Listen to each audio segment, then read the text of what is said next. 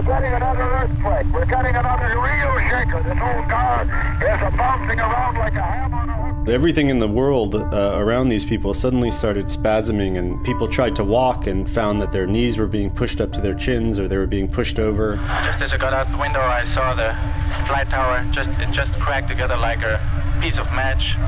Just, just- within just seconds, collapsed it collapsed more or less. Buildings were plummeting down into these crevasses that it were opening underneath them.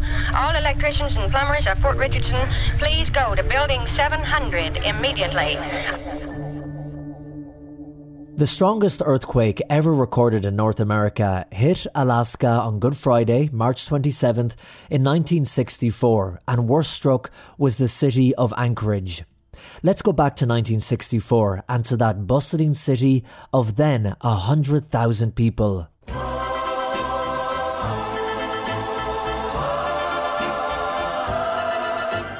You know, this was only five years after Alaska had become a state. That gave permission, in a sense, to a lot of people in the lower 48 to uh, go up there and, and look for opportunities up there. It suddenly felt a little bit safer. Um, and really, the only place in Alaska at that point that would probably have even registered as a, as a city. You know, it had a 14 story hotel that it was very proud of, and it was just really a place that was uh, a community that was just first starting to get up on its on its feet and and feel really good about itself. That's author and journalist Jon Mooallem, who spent years researching the Great Alaskan Earthquake.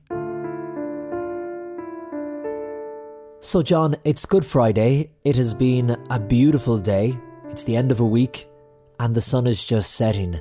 And then what happens?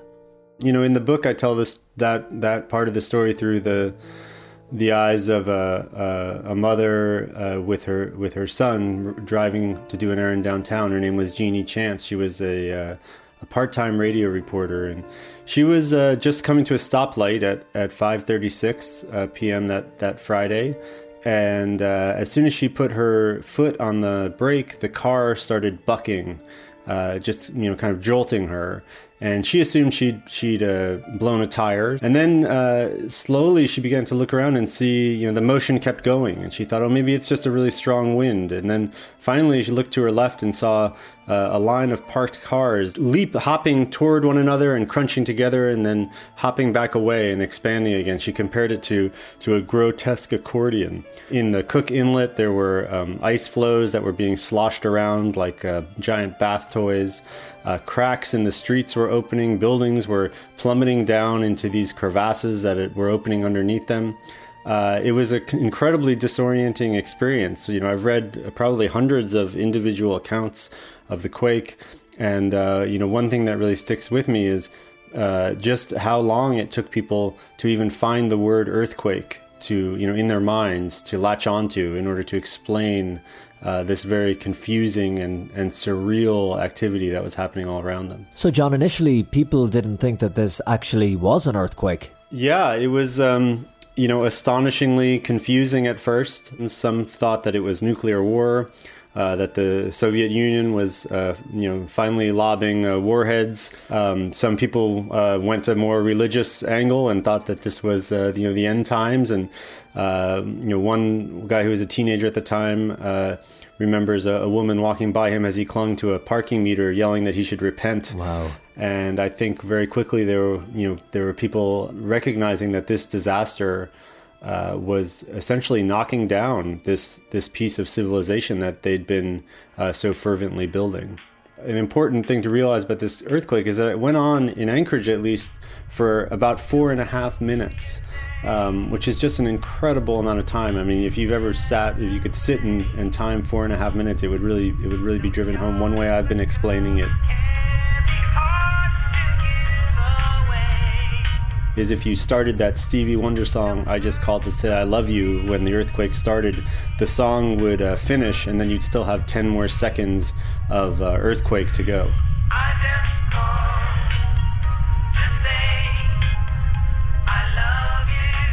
Calls for help started to go out straight away on shortwave radio from the local Navy base and from amateur ham radio operators. We're getting another earthquake. We're getting another real shaker. But there was one voice that emerged from the crackling airwaves that would become the voice that held it all together over the next few days and provide a vital public service in the rescue operations.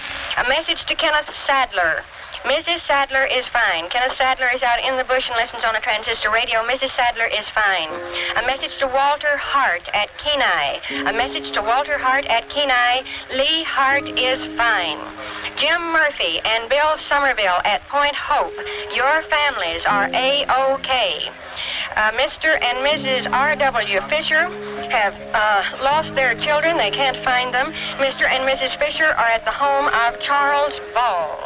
That voice was of a woman called Genie Chance. Genie was a part time radio uh, news reporter at a station in Anchorage called KENI.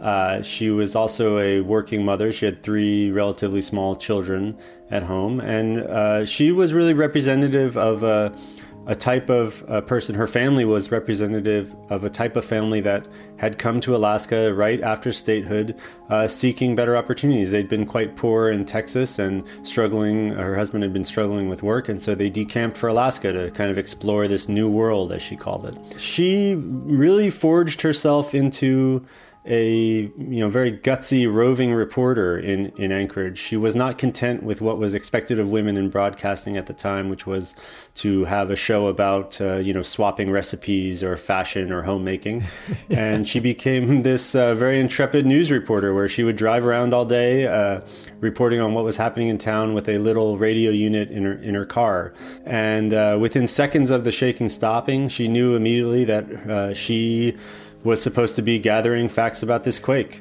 Uh, so, she, in a sense, she hustled around downtown uh, doing a, a, tour of the damage of some of what turned out to be some of the hardest hit areas of Anchorage. How many people in the uh, area there managed to escape and assist in the rescue operations at International Airport? I think uh, in the flight tower, these were the only really injured people. The rest of them were able to run out somewhere. And then wound up at the city police station and wound up being conscripted as a kind of public information officer uh, for the city, where so she would spend the next almost three days straight in that building, passing messages from individual people in Anchorage who were looking for family members or couldn't find their children or wanted to let you know other family members know that they themselves were okay. Uh, in a sense, she became a voice uh, of the city, amplifying uh, all of this information and all of these pleas for help uh, across town over over the radio. Your relatives in Anchorage are all right. Signed, Bill and Alice Bowens.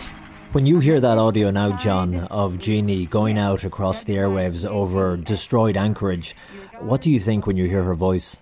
It's a little bit of a hard thing to explain, honestly, because um, you know you can hear she's obviously you know she's she's not um, you know, smooth and, and unflappable. She's obviously very um, distressed and at times confused and just trying to keep up with what's happening around her and, and do the best that she can. And it's very human in, in that way. They need everybody to turn the power off. We don't want any drainage when they could kick these uh, uh, turbines on the line and give the city an opportunity. There was a, a, a neighbor of Genie's who I spoke to who remembers listening to her on the, the air that night very clearly. And she said, you know, the interesting thing was that a lot of what she was reporting, it, it, wasn't very comforting. It was about this building had fallen down, or there was a landslide here, and we don't know how many people are missing. And yet, she said, in, in, in the midst of that kind of blindness and, and disarray, information is a form of comfort. And there was something reassuring about just hearing a familiar voice, a voice that you were accustomed to hearing every day anyway on the radio, now talking to you and uh, saying, you know, here, here's what we know. Here's what we know right now. We also have a request that all employees, all line personnel, report to work as soon as possible. John, how did this disaster change the fabric of the city of Anchorage and its people? That's a great question. The, the, absolutely, there was a very pronounced feeling in town that the disaster had really uh, brought everyone closer together. There was a, a real feeling of togetherness, a feeling almost of, of, of, joy. It's it's not un, it's not an exaggeration to say there was a joyousness in the in the community in the days after the disaster. There was just a feeling in, in Anchorage that people had worked together to get out from under this unimaginable uh, upheaval. When you listen to Genie's broadcast, do you have a favorite moment or a moment that really touches you? Yeah, I do. There's a so there was a, a moment. Uh, you know, it's late late on Friday night. I guess by that time it's Saturday morning, so it's about maybe uh, nine or ten hours after the earthquake. She's only just learned that this broadcast that they weren't even really sure was going to be heard all around Anchorage at that point has actually been bounced to a sister station in Fairbanks, and from there, uh, some of what they're saying is is finding its way down to the lower 48 and uh, she's repeating all these, relaying all these messages, and it suddenly occurs to her that she should probably uh, send a message to her own parents uh, down in Texas, almost as an afterthought. She she you know gives her father's name and and uh, spells it and asks if anyone's listening, could they place a collect call and let them know that you know all five members of of the Chance family are all right and no one's received a scratch. And get the word to my family in Bonham, Texas, that the Chance family is all right. I'll appreciate this if the message can get to Texas, for I know that my family, as well as everybody else's, is very concerned over the safety of their loved ones up here. Genie's parents down in Texas were inundated with calls from strangers telling them that she and her family were okay and that none of them had received a scratch. We have another message here to Ansel Weskes. 131 people died in the Great Alaskan Earthquake, and along with the rescue workers of the city, Genie Chance went on to become the unlikely hero of the disaster, offering hope, courage, and comfort to the lost, confused, and scared community of Anchorage. Genie went on to have a career in state politics, and in her 60s was struck with dementia. And on the day she died in the late 90s, Alaska ordered that flags be flown at half mast. But her voice is now immortalised as it went out over the airwaves that Easter weekend in Alaska in 1964. Your relatives